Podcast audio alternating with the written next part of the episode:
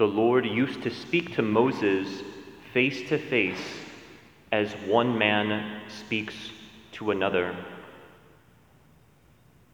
So we see God encountering Moses in this pitched tent, and all the Israelites would rise because they would see the glory cloud, the Shekinah glory cloud, which would literally indicate the presence of Almighty God. And they recognized something holy was occurring. It was the very presence of Almighty God in the Old Testament. And you get a sense as an Israelite, as they are witnessing this phenomenon, they would have had such reverence and awe because there's this belief that you can't see God face to face. He's too transcendent, He's too majestic. And there was this belief that if you saw Him face to face, that you would die. We have this opportunity at all times by virtue of our baptism, by the revelation of the Trinity through our Lord Jesus Christ.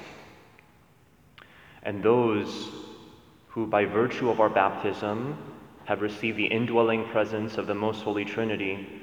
And this is why it's so important for us at all costs to remain in a state of grace so that God can be with us at all times. We have 24 7 unbridled access to Almighty God. How many of us truly appreciate this possibility that at will, we can just begin praying.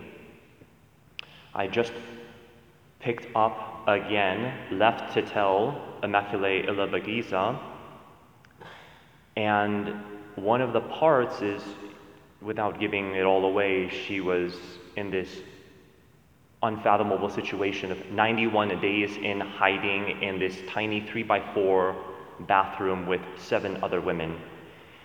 And as difficult as that circumstance was, she talks about after her life that sometimes, as difficult as that situation was, she longs for that time in which she could have uninterrupted prayer for every waking hour. She got to a point where every single waking hour, every waking minute, she would be absorbed in prayer 16, 18 hours.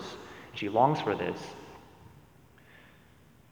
The deepest longing of every human heart is God and deepest connection and intimacy. And we experience that with the Lord. We want to ask our Lord for that grace, for that acute longing and deepest desire, and that we would be able to carve out and prioritize this time spent with Almighty God.